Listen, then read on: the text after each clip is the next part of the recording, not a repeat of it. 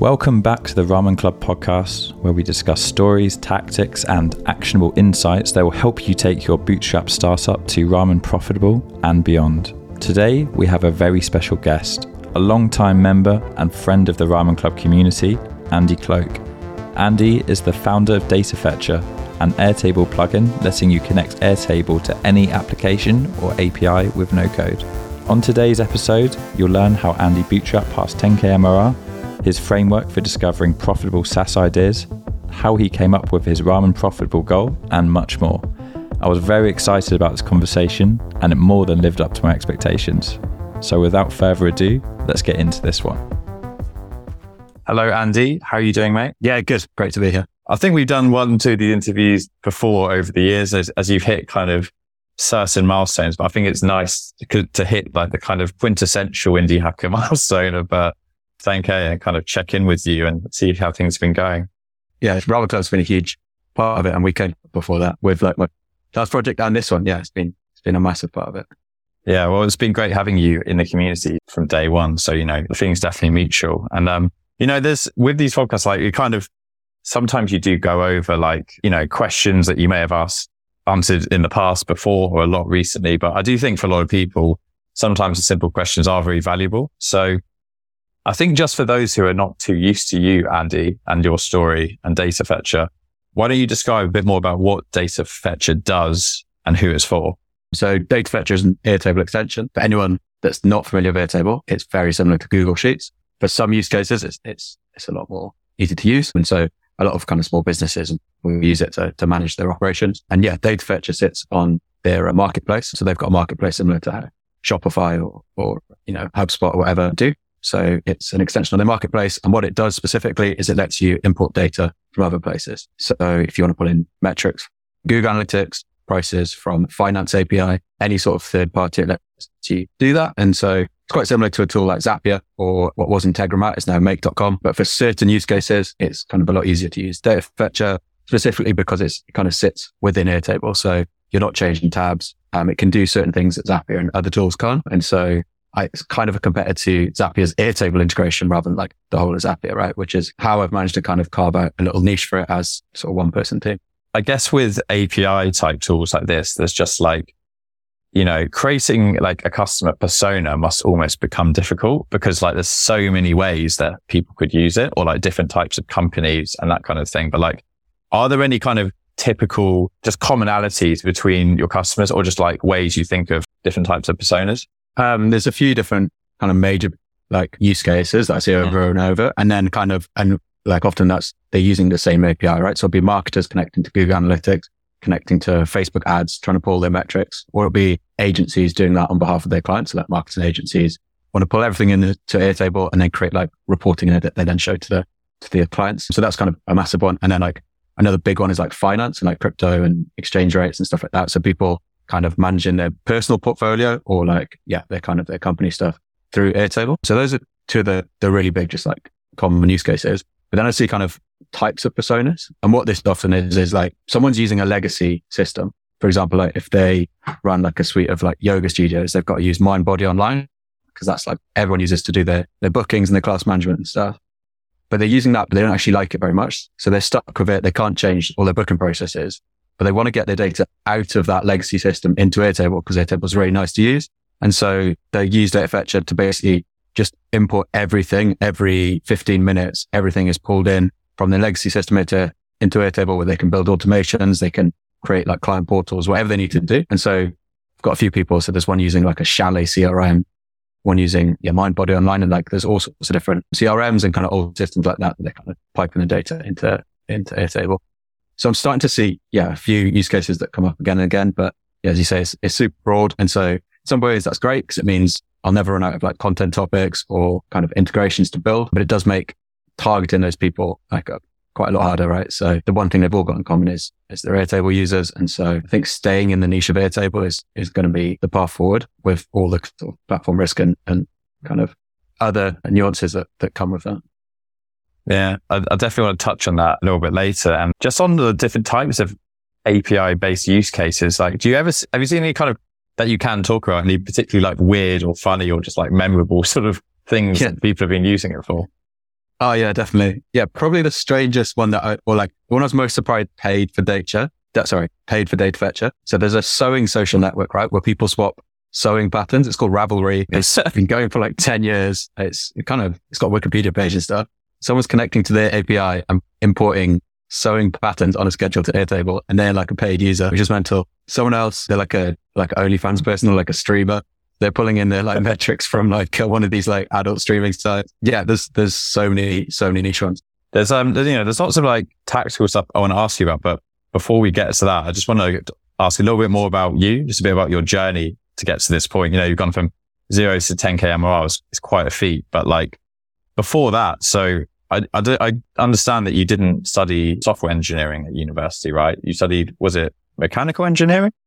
Uh, it was kind of everything. So, yeah. um, uni I went to did, you just studied like general engineering. And the idea was it, first year, you kind of studied a bit of everything and then you slowly specialized. You graduated as a civil engineer or mechanical engineer or whatever. I realized within the first year that I didn't particularly like any kind of engineering. And so managed to change course to engineering, economics and management, which is great because it was a bit broader. Studied a load of like macroeconomics and quite interesting stuff like that. But yeah, graduated with like a hodgepodge of different engineering modules and some econ and management stuff. Yeah. And then after that, kind of had this feeling in my gut. I'd always like messed about with building little websites and stuff, but not really taken it that seriously. Like I'd done a couple for like mates or I'd messed about with WordPress and I'd built like my mum a site for her business and like little things like that. And I kind of always knew like I'm probably going to end up doing that, but I'd never really like sat down and learned to code properly. And so yeah, I graduated, messed about a bit. I went to, went traveling and stuff and then realized I kind of needed to get a career at some point. So like basically moved home and just learned to code for three or four months. And that was kind of, yeah, how I, how I kind of made the switch.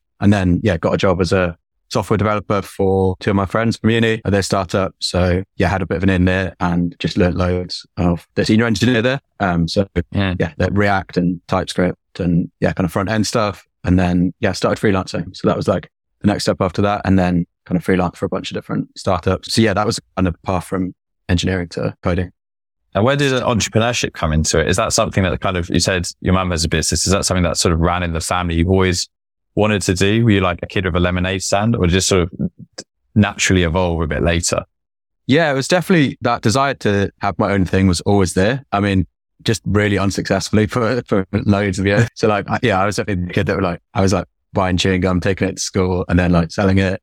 And then like I was buying Lego in bulk. So I was buying like 10 kilos of Lego at a time on eBay, splitting it up into like small packets and then reselling it on eBay and just basically doing like arbitrage like that. So it was always like, I've always had little hustles and very few of them made any money. The Lego, I think I spent a whole summer on it and made like four or 500 quid, which sounds great. And then I worked out the mm. hourly rate was like two pound fifty. So yeah, there was always, there was always little things I wanted to do. And then I think that was part of the reason for switching from engineering to coding was like with coding, you, you can literally launch your own thing as a, as a one person team. Like to do that in engineering, basically impossible. It's really, really difficult unless you, you know, you need capital. You probably need a team. It takes a lot longer to be senior and to try, like be a consultant and get those high day rates and stuff, which give you the freedom to, to own your own time a bit more. So yeah, that was part of the reason for, for switching. But yeah, my mum has a, she's self-employed rather than having like a yeah. huge business, but she's self-employed. My brother has a little business. He's a tree surgeon. So yeah, there's definitely, I think something in the, in the family as well. So yeah, that was kind of, that was always there, that, that desire. And then once I was working as a freelance developer, I was doing stuff on weekends. So yeah, I was always doing like launching little, little projects and trying to, trying to get something off the ground. Yeah, as I understand, and correct me if I'm wrong, your, your, first kind of major success for Datafetcher was was a site called Influence Grid, which lets people search for uh, TikTok influences for campaigns and that sort of thing. And something I think is particularly interesting is the sort of framework that you use to discover that idea and also to discover data fetcher. Do you want to talk a little bit about like how you how you use that to find like that framework to find low competition ideas? Yeah, sure. So yeah, both Datafetcher and Influence Grid kind of followed a very similar pattern. And essentially the, the framework is, is looking at like a new platform that's, that's taken off. And there's a really good site to do this, which is called Exploding Topics. And yeah, looking at that. And then what it does is it basically services like Google search volume, um, Google trends and shows you platforms like ideas, just keywords, right? But like a lot of them are businesses or platforms or whatever that are taken off. And so in the case of Influence Grid, that was TikTok for Datafetcher was Airtable and looking at like a, a similar platform that but that's more mature, right? So for Airtable, that's just Google Sheets. For Influence Grid was Instagram. And basically saying, okay, so what exists on those, on those more mature platforms that I could build. What's the equivalent tool I could build for the new platform? And essentially just, just building an equivalent tool as quickly as possible. And then relying on the fact that on this new platform, it's most likely going to be a need for the same tool for, for this thing and then building it. And yeah, it seems to have worked quite well. It's, I think it's quite good indie hackers because it's like you're, you're tying yourself to one platform, but it kind of makes it way more manageable. Um, if you're willing to live with the platform risk of doing that, then you can often like find a little, a little niche. So another example would be like Notion Forms, but by Julian, who's, yeah, a huge success. Well, basically notice that on Airtable, if you've got, um, like a table of data, they give you just by like a, a default feature on Airtable, you can just create a form off that table and it'll have all the fields that correspond to all the fields in your, in your Airtable. And he thought, why wouldn't people on Notion need this? Like this should exist for Notion. Notion just launched an API. So there's that element of like fortunate timing as well. And he basically built an equivalent tool for, for Notion forms and he's at like 13k MRR or something. So like, I think that that framework can work really well. And I think the other nice thing beyond just like finding product ideas is it helps you with marketing as well. Cause you look at what marketing did that original tool do. And I can just do that same thing for the new, the new platform. So for, from my last project, I looked at what keywords all these Instagram platforms were targeting, placed Instagram with TikTok in, in a keyword and then just built all these landing pages and the keyword volume was zero, right? But I could tell it was about to, to go up. And so you're kind of, you get some of the first landing pages and the first like results and then slowly it just like ticks. So yeah, I don't think it's a great framework if you want to raise funding or go for like a massive, massive um, or whatever. But I think for for kind of bootstrap indie type businesses, it can work well. Yeah, I think it's a great framework. By the way, it makes total sense. Are there any other platforms that are taking off or have been taking off? You think perhaps are worth looking at besides Airtable and TikTok, obviously?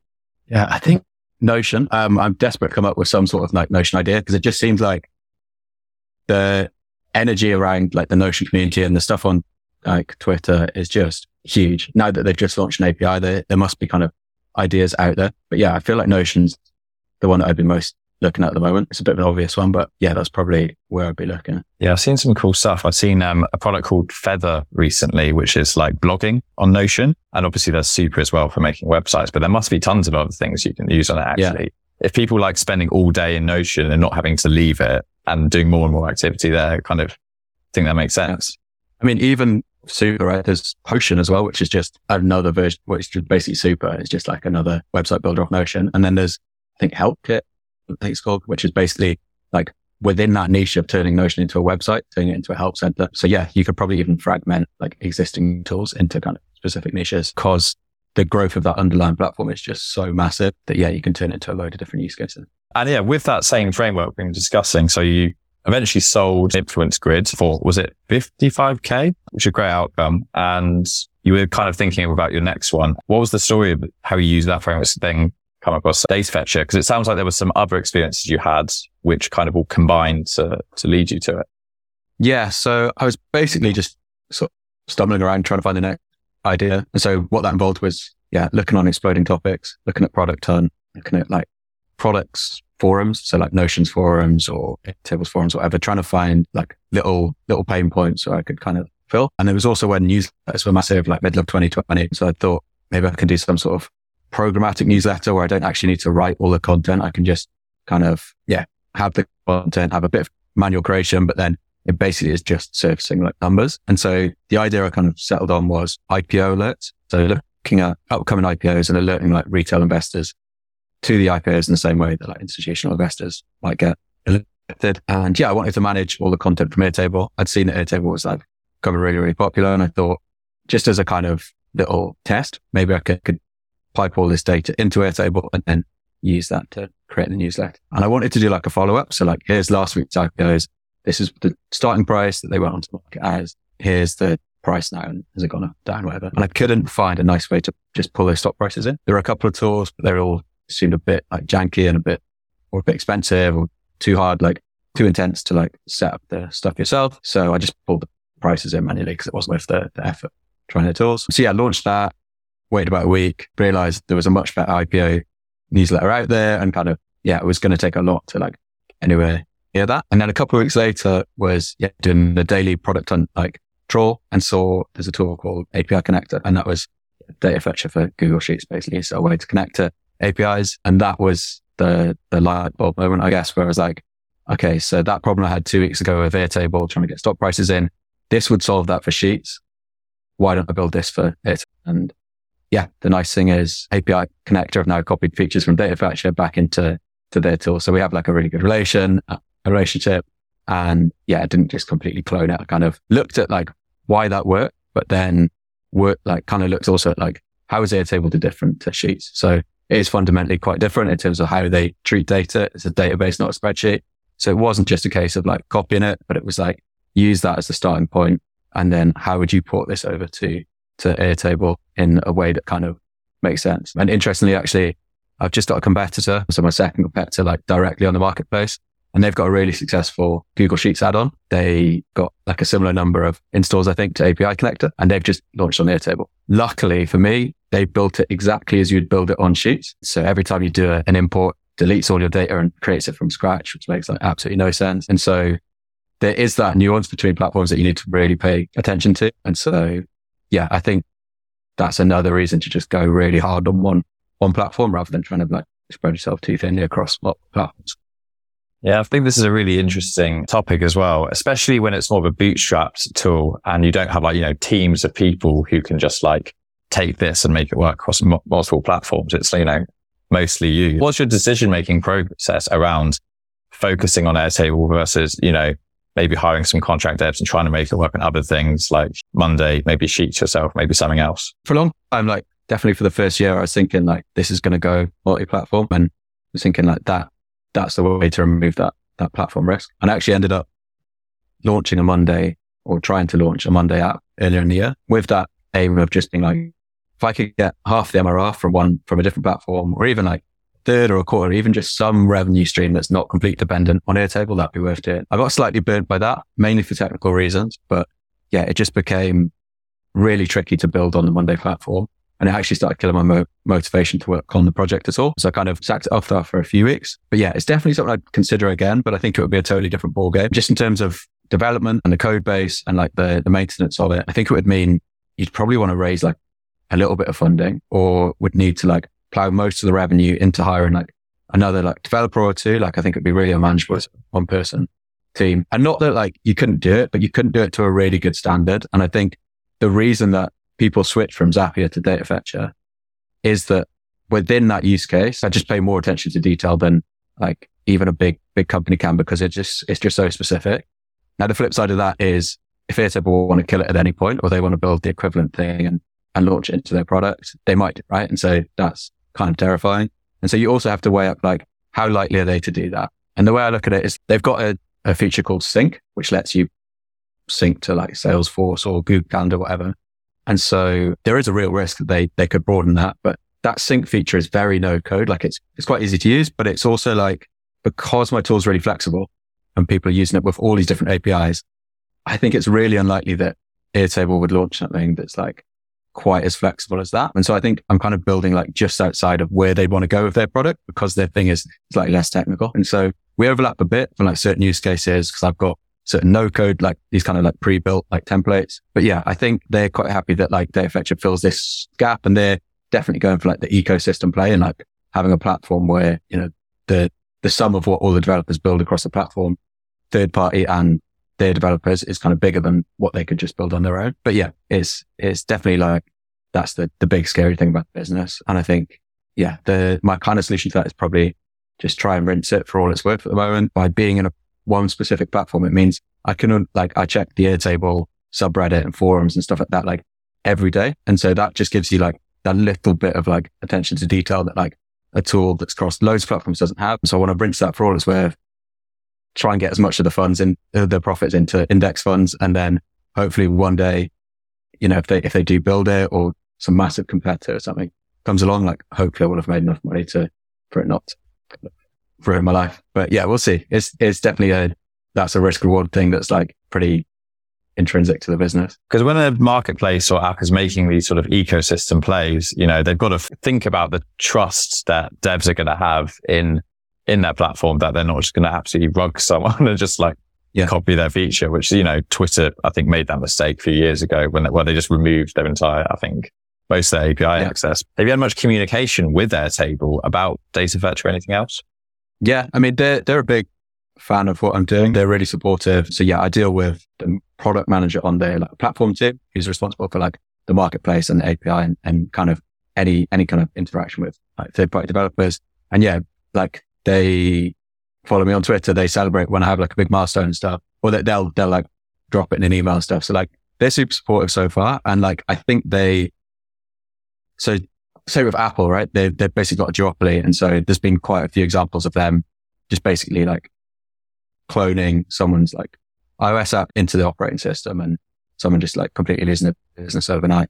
I think with Airtable, because they're not like the only sort of tool that you like no code tool that you could use for that. I think the, the risk of that is a lot less because they, as you say, like they don't want to burn developers. They want to keep good relations. They want it to be a good thing to, to build on. And they've got a whole team dedicated to making it a good platform to build on. So I think, I think the risk is less. At the same time, if all of their enterprise customers were asking for a tool like Datafetch for free, like, yeah, they, they could totally build it. So I'm not kind of naive about that.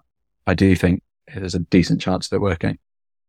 That's great to hear that they're very supportive like that. And I guess one of the other benefits being on a marketplace is for marketing. I think you said before that most of your installs come from the marketplace itself rather than outside Airtable.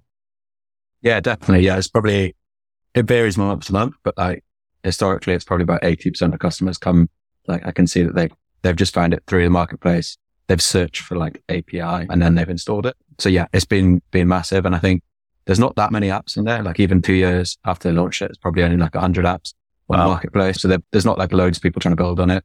Obviously that's going to st- slowly tick up, but like, yeah, it's, it's a massive source of like leads at the moment. It's obviously hard to do attribution when you have a marketplace like that. This is like having your own site. So you can't put like a, a tracking pixel or anything like that on there. So the way that I kind of try and do the attribution is looking at the use case that someone has. Uh, so when they become a customer and they see, is this one that I've got a YouTube video on or is this just like their own stuff? And so if it's um, their own stuff, I just kind of assume they come from marketplace. And then obviously asking people as well, like when I do support or like customer interviews. And yeah, most people say they just found it through the marketplace. So yeah, that's another huge benefit of being really early to, to the platform.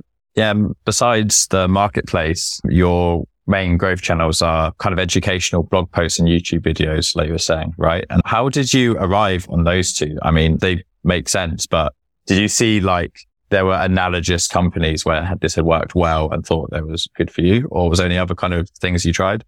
Yeah, it was the same company I copied the idea from. So API connector. so they, yeah, they've got a really thorough blog with all different use cases. And then they were just starting to experiment with YouTube videos as well. And they were getting some like good view numbers. And, and I spoke to Anna who runs it and she was saying that the YouTube videos were going really well. So the, yeah, the, the YouTube ones I kind of, there was a Airtable support post about someone's use case that they wanted to want to extract favicons from websites. So super specific.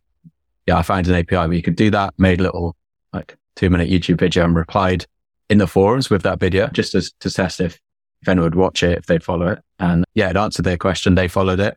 And then over the next few weeks, I noticed that a few other people also followed that YouTube video. Like I hadn't promoted it anywhere, but clearly like YouTube surfaces it to people that are interested in Airtable. And then people were seeing it in the forum as well. So that was kind of, yeah, my experiment with that inspired by API connector. And then I kind of tried to take like a more systematic approach and looked at, you know, what are the most common APIs that people connecting to? So turning those, each of those into a tutorial. And uh, yeah, it's worked really, really nicely. It's still hard to say like how to do the attribution exactly, but yeah, I think it, it works pretty well. And there's, there's so many different topics I can, can do for it. And yeah, the nice thing about YouTube, I think is whereas SEO, it takes quite a while to rank and stuff. YouTube will immediately start showing your, your YouTube video to people who are interested in Airtable. And so it's not like you need to then go and promote it on Twitter and on like whatever subreddits whatever. It just kind of sits there and just, just slowly the views tick up. And even if the view numbers aren't that big, if it's a really specific use case like this, like the intent behind them is really high, right? So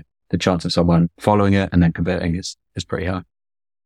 Yeah, I think it's an interesting point about, you know, just because something doesn't get like tens of thousands of views doesn't mean it's not valuable because like you said, it has very high intent. But something else I want to ask is just on the number of channels. Like, do you have to deliberately stop yourself from like trying out like, I don't know, paid ads or like a bunch of other things that like seem like sexy or they'd be, they'd be valuable? Do you deliberately try just to keep it quite focused on like those two channels or are you thinking of expanding? Yeah. What? Uh, I'd love to now the MRR is a bit hard. I'd love to try like paid ads and see if I can get something working. I think as soon as I could see that a channel was working, it was a case of like, right, rinse that for, for all it's worth. And I definitely want to be more aggressive just within SEO and, and YouTube. So at the moment, I'm probably putting out three bits of content a month, three to four. And I think love to get that up to like, you know, six, seven, eight. Like if I get two bits of content out a week, I think like that would be massive as well as kind of moving up the funnel a bit. So at the moment, they're all super specific use cases.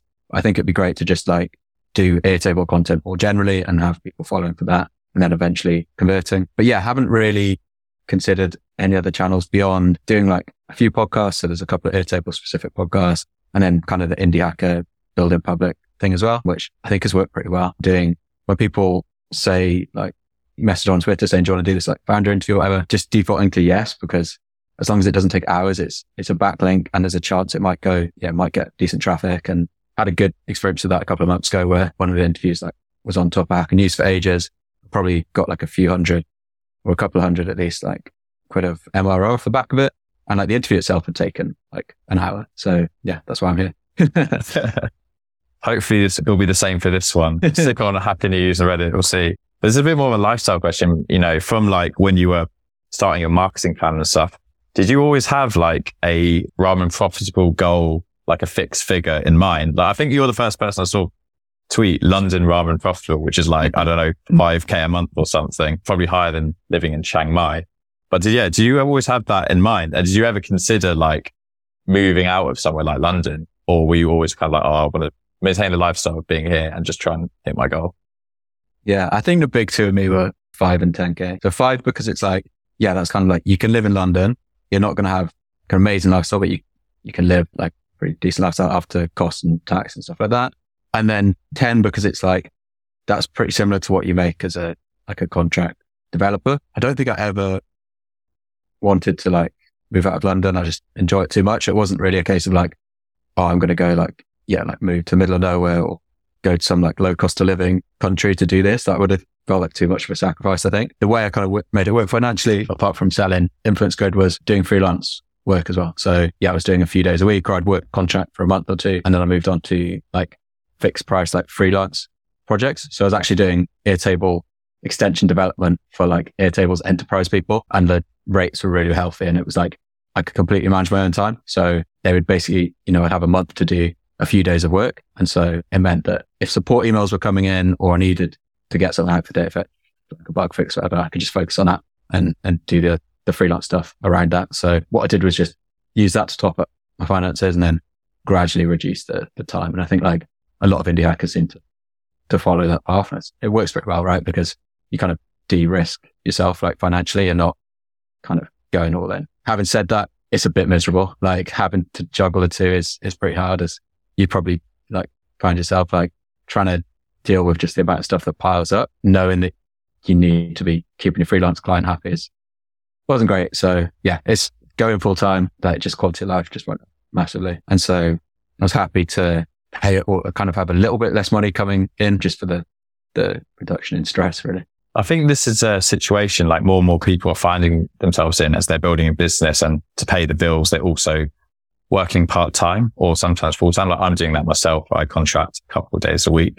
I find the biggest issue is just like, it's just like the context switching of like, you know, having these two very different things to think about outside of like day to day life. Was there like anything, any little tricks that you did or just like ways you, you worked just to help you just like be productive at both of these things without like, you know, stressing yourself out too much? Yeah, it's definitely a massive issue. I think the big one for me is that Paul Graham essay on like maker time and manager time. So it's basically if you've got meetings, you think like, oh, I'd put, you know, one a day and then that's only an hour a day of meetings, whatever. But actually what you're better off doing is just putting all the meetings on one day. So yeah, trying to get them all into one day. And then the days where you don't have any meetings and ideally you're not doing the freelance stuff, you can just have a full day with a hundred percent focus on, on your project. I think, yeah, once I switched to that, made a huge difference. And then the other thing would be looking at Calm Fund and Tiny Seed. I think like the reason that they're really popular is because they get you over that initial hump of, yeah, I need to keep the money coming in my freelancing or my day job. So I think just having 50 or 100 or however much they give you grand in the bank to, to make that switch and, and fully commit I kind of didn't do that because I'd sold Influence Grid and that was about 50k, which kind of felt like a bit of a, I had that site safety, safety net. But if I hadn't managed to do that, 100% would have looked at those options. Would you say this kind of period where you were sort of working and building data fetcher, just managing that, was that kind of the most difficult part? Or has there been like another sort of situation which was like, would you say is your lowest point so far in building it that you managed to get through? Yeah, it probably was th- that time. It was also just the very early days. So like the last project, Influence Grid, grew like a weed. Like it was, I was adding like 500 to a thousand in each month from like the early months. The average price was like 60 to 70 dollars and they're all churning. They're all going out the other side. But like over the short term, it just seemed to be growing really, really nicely. When I switched to this, it was like, I started with a price of $12 a month, I think it was, or nine. Yeah, 12. And so it was just ticking up so slowly. So even if you had a day with two or three customers, it felt great. Still, you've only got up like 30 or 40 and then maybe you lose one and it just was inching up so slowly. So it was just, I was trying to work out like, is this going to take like five years to get to ramen and then just like real kind of, I guess that crisis of confidence of like, is this the right thing to be working on? And then there was a month where it went down and then I got really worried of like, have I just spent like six months kind of you know, barking up the wrong tree? But I had good, a good chat with Michael from Ramen Club and he basically said, like, basically just preached patience and said, you know, you're, you're essentially like, you're ahead of where a lot of projects are. Like, you're six months in, you're on a few hundred dollars an MRR. Like it probably will work. Like, there's no time. No one knows about it yet. Like it's got no real momentum behind it. And so, yeah, that, those early days are still probably the worst. Yeah. And then there's been a few really horrendous sort of technical moments where, yeah, I've just made real stupid mistakes. I'm more of a front end developer by trade. And so been a couple of moments on the back end. I deleted the project in Google, in like Google Cloud, so that all integrations that involve Google or YouTube or Google, like search analytics, whatever, they all just fail. And yeah, so I deleted it on a Friday, went out, woke up on a Saturday morning to like a customer email being like, why can't, why is my Google Analytics coming in? And like, luckily Google Cloud has a sort of undo mechanism that they, they keep your project around for like a month, which yeah, might be the best UX thing I've ever seen from wow. Google Cloud. But like, yeah, that was, that was a, a pretty low moment as well. So yeah, there's been a few things like that where you just, you just like, you just feel like a real imposter actually, or a real cowboy. And it's like, how the hell has this got to the place it is? But yeah, I think the nice thing there is like, I'm going to be able to hire a developer quite soon. And so just having someone else to come in and, and kind of look at some of the the weaknesses in the code base can be very nice as well. Yeah, I guess that takes you to a whole new stage, right? Uh, you know, as you bring on more people, we're sort of moving from the solo bootstrapper to kind of manager mode kind of thing. And like, cause I think you also have marketing freelancers as well. Are you sort of already trying to get advice or getting clued up on that part of the journey? Or you're going to sort of take it as it comes? Yeah, I think at the moment I'm a little bit before that stage. So it's not quite like switching to like growing a small team and having a remote culture and that kind of stuff. At the moment, it's very much keeping it really lean. So the developer that I'm hiring is just going to do one day a week. He's traveling, just wants to do some freelance work. And we've worked together before at an old company. So it's kind of a, it's going to be super informal. And then, yeah, both the marketers, it's just, I think we've only spoken over email for like six months now. So it's just, at the moment, it's, it's just kind of using freelancers where, where necessary and where to pick up some of the slack. And I want to see how, how big we can get just keeping it really lean like that. Longer term, it might be nice to have a team, right? It might start to get a little bit lonely just, just having like one full time person. I say they're definitely open to it, but I don't think I'm quite making that switch. There will be, I think, a case of like trying to codify a bit of the knowledge that's in my head, especially like on the code, but then also on support and stuff like that and just, just documentation. And yeah, at the moment, there's, there's nothing. So yeah, there's definitely going to be a bit of a switch when even just a part-time developer joins just to, to get stuff down and to, to document why certain decisions have been made, as well as just a, a switch from like, okay, this is the MVP and I need to get it out as soon as possible. And even the integrations, like trying to just hammer out integrations as quickly as possible to like suddenly like, okay, quite a few businesses, core operations are relying on this stuff. We really can't afford like major bugs because we will lose customers. And so I think there's probably a shift in speed of de- development as well and just, just slowing down and, and being a bit more thorough and stable, I guess. So that's something I'm thinking about at the moment. Yeah, I think I think it is a bit of a mindset shift over the next couple of years. Yeah, makes sense. Something else I know you've attributed to at least part of your success is kind of like gaining as a developer. And I know not all developers are keen on doing this, but like sort of more of an appreciation for user testing and user research and that sort of thing. There's something that's obviously close to me as I do a lot of user research in my, in my day job. But yeah, do you want to talk a bit about sort of what your approach to it now is a data fetcher that you think is like something you want to continue doing? Yeah. So originally, I think I had really taken on board this concept, like the Mom Test and stuff like that. Like, don't talk about solutions, only talk about people's pain points, their day to day, like specifics and stuff like that. Never talk about your product.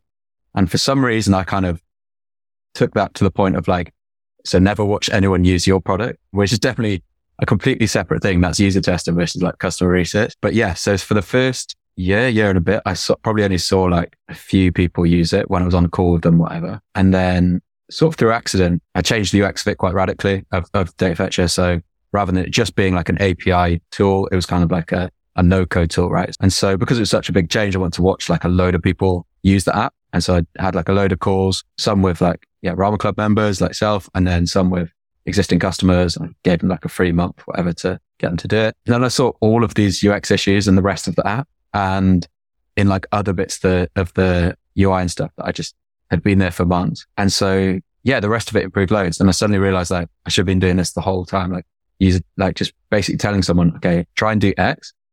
I'm going to shut up now and then just watching them do it on a, on a call. And yeah, it was huge. So what I do now basically is I don't have any sort of formal thing where I'm like, okay, I need to keep, keep doing that. But I have a thing where anyone can book a support call. So there's the Calendly on the, on the website. And so anyone like free user or paid can book a support call. And what happens on like 80% of those support, support calls is they share their screen and then I watch them setting stuff up and I see bugs and I see like other bits and pieces and I, I try to see what they do instinctively and then tell them how to do it. Obviously within the, like without being totally unhelpful, but that's quite good because it kind of forces me to do that user testing like most weeks. Yeah. And then the other thing actually similar to that is for a long time, I wanted to like outsource the support as soon as possible, just like get a part-time customer support rep that could, could do everything. And now I've realized actually it's way too soon to do that until the product's like more mature. I think doing that's actually just going to like cut off the biggest source of feedback.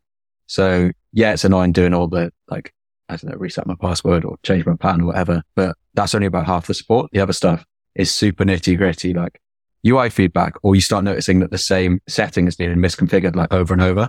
And you need to kind of make the label clearer or make like the default a different setting, whatever. So yeah, that's been, that's been a massive help actually. And yeah, as you say, it's not, as developer, you're not really used to doing that, but it's, yeah, it's super important, I think it sounds like, you know, obviously you've learned a lot from doing this and from doing Influence Grid and that, that sort of thing. What's the most common advice you tend to give like other aspiring bootstrap founders based on your experience? Yeah, I think launching something pretty quickly is, is the big one. I think people, you do see people spending like six months on something and then launching it. And, and yeah, so I think that you probably need to launch with like less, less features and, and less kind of quality than you think. So if you can launch something in two or three months, just use the tech stack you know, assume you've got like Product Hunt, and Reddit and stuff like that as an initial test of will anyone pay for this? Not as a scalable market channel, but just trying to get something ASAP and then launching it. You can get one or two customers through that and then you can find a scalable market channel. Like that's all you need, right? So that's probably just launching quicker than, than you, than you think you need. Like Influence Grid, the first version of it, He upgraded, like bought an account, all that changed is the sign in header changed to sign out. Like there was nothing except the TikTok data and that's what people are there for. And so, yeah, I think you can actually get away with a lot less stuff than, than you need if you're solving like a real pain point for people. It sounds like you try and get some sort of signals that something might be interesting, you know, to, to start working on something like you saw that Etsy was taken off and something similar works on Google Sheets. And that was enough to get you started. But you don't really know for sure until someone starts paying for it. But like, how much kind of effort or time are you willing to put in to go from like, I've come up with an idea to, okay, it's possible someone can, can pay for it now kind of thing? I think you probably want one, like, you want to find one use case, right? So like one specific path through the product. And so for data fetcher, that was like important data from an API. But things like what it does now is it'll look at like, okay, what, de- what type of data is because it emails, is it URLs, is it image attachments, whatever, and it'll suggest fields and it, it's quite, it's super nuanced within that. The original version basically just pulled it back, was opinionated about what fields it was going to map to an Airtable and just like threw it in there. And it was like really pretty, pretty tricky to use, but it did do that one core thing. So I think it's basically trying to find that. And often that's like a forum post or that's someone on Twitter being like, is there any way to do this in Airtable or something like that? And so, yeah, basically just finding one like happy path through it and then building something that, that solves that. But yeah, yeah, I'm afraid there's not like a really nice, like sort of general test of it. I think it's each case is a little bit different, right? Yeah, I don't think there's, I think everyone's looking for a formula sometimes Mm. with these things. And I think it comes from like, I think instinctively you learn it from trial and error and shipping a few things, seeing what works and what doesn't sort of thing. So no, I think that was a perfectly reasonable answer. But yeah, I think sometimes people are looking for like a paint by numbers of how to create a successful business and it just doesn't always exist. There's just sort of principles that do and don't work, right? Yeah. Yeah. I mean, I had a experience recently where I tried to launch like another project using like the stable diffusion to create like art prints. And like with that, I almost still feel like there's something there, but like I felt like I'd built the happy path and over like a week, no one bought anything. And I thought that's, that's enough of a signal that my sort of this, like that's, that's not going to work. Yeah, yeah, for sure. And in terms of where you want to go from here, do you have like a vision for like where you want to take data fetcher in, let's say, a three year time frame in terms of like, you know, any goals in terms of like revenue or team or just like what the product does basically? Yeah. In terms of the product, I think for the next like few months at least, there's a lot further to go just within this core concept, pulling data in from somewhere else into it. There's massive tools built on like Google Sheets. There's one called Supermetrics. It's like 100 million ARR and they're essentially just connecting to marketing APIs and pulling that in. So I know there's a lot more room to grow just within that use case. Beyond that, I might start to think more about kind of two-way sync. So syncing it with Webflow and Airtable and having kind of more platforms and then more directions. So not just going from somewhere else into, into Airtable. So that's kind of how I think about the product, but I definitely just want to do one thing really, really well rather than trying to make it too broad. I think that's the reason that people use it at the moment is because it's really good at that one thing. And every time you introduce something different, you risk complicating that, making it harder. In terms of team, yeah, still pretty open question. As I said, like I want to keep it really lean for now and just keep the profit margins high, but longer term, like it might be fun to, to grow a little team. I do worry a little bit with platform risk on that one, where it's like, if it's just my livelihood and freelancers where you have no obligation to keep funding them, then that's fine. But like if I wanted to hire people full time and give people sort of longer term opportunities, I would worry a bit more about the platform risk, I think, than if it was other people's livelihoods at risk. So maybe that's something that comes after it's become a broader tool. But yeah, that, that stuff feels quite a way off. For now, it's keep the team really lean, keep adding integrations and tightening up the UX. And then, yeah, I'd love to get to like a thousand customers, sort of 300 at the moment. Love to get a thousand customers in a couple of years and just keep the profit margins really high and keep keep funneling off the uh, the funds into into more diverse income streams. And yeah, I've got a couple of other SaaS ideas as well. So in some ways, I think Data Fetcher might be the perfect project to like use as a, a cash cow basically and accept that, yeah, it probably won't be around in like 10, 15 years because Airtable might be irrelevant, but it's like a perfect kind of small to medium like SaaS business. I can use the, the freedom and the, the funds from it to like launch other slightly, slightly bigger ideas. So yeah, who knows? That sounds, uh, all sounds awesome and, and very achievable. Are you ready to drop the alpha on those other SaaS ideas yet? Or are you uh, keeping your cards to your chest for now? Yeah, absolutely not. yeah, yeah. Probably wise, probably wise. Before we open up to a few questions from the community, um, I saw this interesting quote that you said on like the end of one of your blog posts related to what you were just saying, actually. And data fetcher, which is a diversify the profit, not the product. So in terms of like, you know, where you kind of spend that revenue in other maybe non-SaaS areas rather than like creating shitloads of like similar features or different features. Yeah. Do you want to touch a bit on that? Yeah, sure. Yeah. Yeah. I think it, as a, as a business, like as a product, it does sit in this really nice sweet spot at the moment, right? So there's no like VC backed company on the marketplace that's, that's coming and built an app because the total opportunity is just probably not big enough. So there's obviously the platform risk of Airtable, but the, the risk of like massive competition, I think is reasonably low. So there are a couple of competitors. They're similarly small teams or like one person businesses. And I kind of back myself against them, but there's no like 200 pound gorilla that's going to come in and, and crush me at the moment. And so I think given that it sits in this lovely sweet spot where it completely changed my life. Like if you get to 500k ARR, that's completely life changing, right?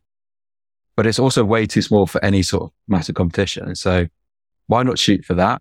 Got, I'm kind of a third away there. That seems like a really like big goal, but, but doable. So that's kind of how I look at like the competition, like the financial side. And then I don't think you need to complicate the product to get there. So it can just stay where it is, keep making it better, keep improving the marketing and get to that. But obviously, if you can keep the profit margins really good, you could then be funneling off, I don't know, 100, 200 grand a year into index funds or like rental property or something that's more of a, a surer long term thing. And so I think that would be a great way to kind of de risk over five, 10 years. So that's kind of how I think about it. Like trying to use it as a, yeah, like I said, like a cash guy rather than being like, oh, I'm going to try and make everything to everyone and then starting to compete with Zapier and like, I mean, there's loads and loads of integration tools and, and connectors. Um, you, you, work for one, right? There's, there's literally dozens of dozens of like ones with like serious funding. So I think trying to compete with them head to head would be really difficult, but trying to just stay in my lane could get to somewhere where this is like completely changed my life and livelihood without like a massive risk of, of it, of it not working. I guess it's like the whole indie hacker ethos, right? Of like, do you want to raise funding and go for the one in a thousand or one in 10,000 billion dollar exit? Or do you just want to bootstrap steadily and get to something that's doing a few hundred grand a bit like a little bit more in, in ARR and then yeah, having a really nice lifestyle business. Yeah, it's an interesting one, isn't it? Because like as a bootstrapper, once you get to like certain degree of success or growing quickly, suddenly you get interest from investors when you don't need them or don't need them as much as maybe when you're like starting out. So it's a interesting paradox. But yeah, what you're mm. saying, yeah, I think that's definitely something for a lot of bootstrappers to aspire to. So just before we open up to others, are there any other kind of questions that you've done a lot of these interviews now, Andy, or like, you know, there's something speeding up the last year or so. But like, are there any questions that nobody ever asked you or, or things that you want to talk about that you would like to? Not really. I mean, it's going to sound like a plug, but I do think like you do need people around you that are doing similar stuff. Like I yeah. think it would, I think the MRR would not be as high without doing stuff on Twitter, Ramen Club. And then the other one actually is not just people at a similar stage, people a little bit ahead of you. Mm. So I've been lucky to meet a couple of people, customers who've given me really good advice and then reached out to a couple of people through Twitter and just said, how do you feel about mentoring me? And people who are sort of two to 10 years ahead of me, just basically asking if they could be like an infrequent mentor. And so whenever there's been like a huge decision, like do I try and build a Monday app or like whatever decision it is, basically just like talking it through with them as well. So I think, yeah, it is. I think people probably underappreciate how important the network is. And I definitely did like starting out where I just, yeah, kind of just build and launch. And I think it's all about the tech and the marketing, but actually so much because it's just you. So much of it is your motivation and your decisions. And that comes from, from people around you, right? Yeah, I, I totally agree. Because I also think there's just certain types of questions where like there's just not it there's just not like a piece of content written or good piece of content written on every question that's mm-hmm. easy mm-hmm. to find. Like a lot of these questions are like you can they kind of better answered like in conversations or like in communities and that kind of thing. There's also some things people don't really want to write about too much publicly or they don't think there's a big enough audience. So yeah, yeah. Yeah, yeah. yeah, all sorts of things. Like, you know, books and blogs and YouTube is great, but sometimes you just need to ask like a real human who's been there. Yeah, definitely. Definitely. And yeah, often, often the situation is, is slightly unique or slightly, yeah, like it's, it's a recent, I don't know, a, a recent change. Stats in general and stuff that the blogs that have written about it are five years out and say like the things that used to happen don't, don't really make sense anymore. You, you need who's kind of got their ear to the ground. Yeah, and I think also sometimes when you the answers you get from like asking someone in a similar position, it's it's, it's a lot more sort of earnest, like the answer. Whereas a lot of the stuff that's easy to find on say Google was sometimes just SEO to death and just trying to get you to mm. like sign up to something, and you know that that makes a difference as well. Cool. All right. Well, we've got some time to open this up to a few kind of questions from the community. So, um, first up, what percentage of customers come from Airtable Marketplace versus other channels? Yeah, so it's probably about 70 to 80%. Yeah, it's, it really varies. Like I thought that all the extra marketing I was doing was driving it up. And there were a couple of months at the start of this year where it was going up to like 40%. And then it slowly started creeping down again. So I'm not totally sure why that is. But like, yeah, generally it's about, it's about 30%. And yeah, it's, as I said, like it's really hard to do the attribution, but people I could see directly came because the way that I do it, as I say in the tutorial, like save your request with this name. And then I can see in, from their usage, like, have they, have they done that? And yeah, it's about, about 30%, which is nice because it means you can actually get, you can work out like a return on investment on a, on a video. So if you can see that five people followed that video and your lifetime value is $200, you'd be happy to pay something under a thousand dollars for the, for a video. So yeah, it's, it varies, it's about 70%. From Airtable Marketplace, would you say you were fortunate that people were already searching for API solutions? Yeah, definitely. Yeah. I mean, yeah, there was definitely a underlying need. And it's interesting because there's, there is scripting on Airtable. It's probably something I should have mentioned. So you've got all these no code tools, Zapier or whatever. And then you've got a lot of APIs and stuff that aren't on Zapier there. And then there's the scripting. So there's like an Airtable extension that lets you write kind of JavaScript in the Airtable and, and import stuff. So my sweet spot is between those two extremes. Yeah, is, is kind of nearer the scripting and then I'm kind of moving it more and more towards Zapier as it becomes more no coding. But yeah, people are already looking how to do this. Yeah. One thing I didn't say is because my sweet spot is semi technical people, it does increase the support.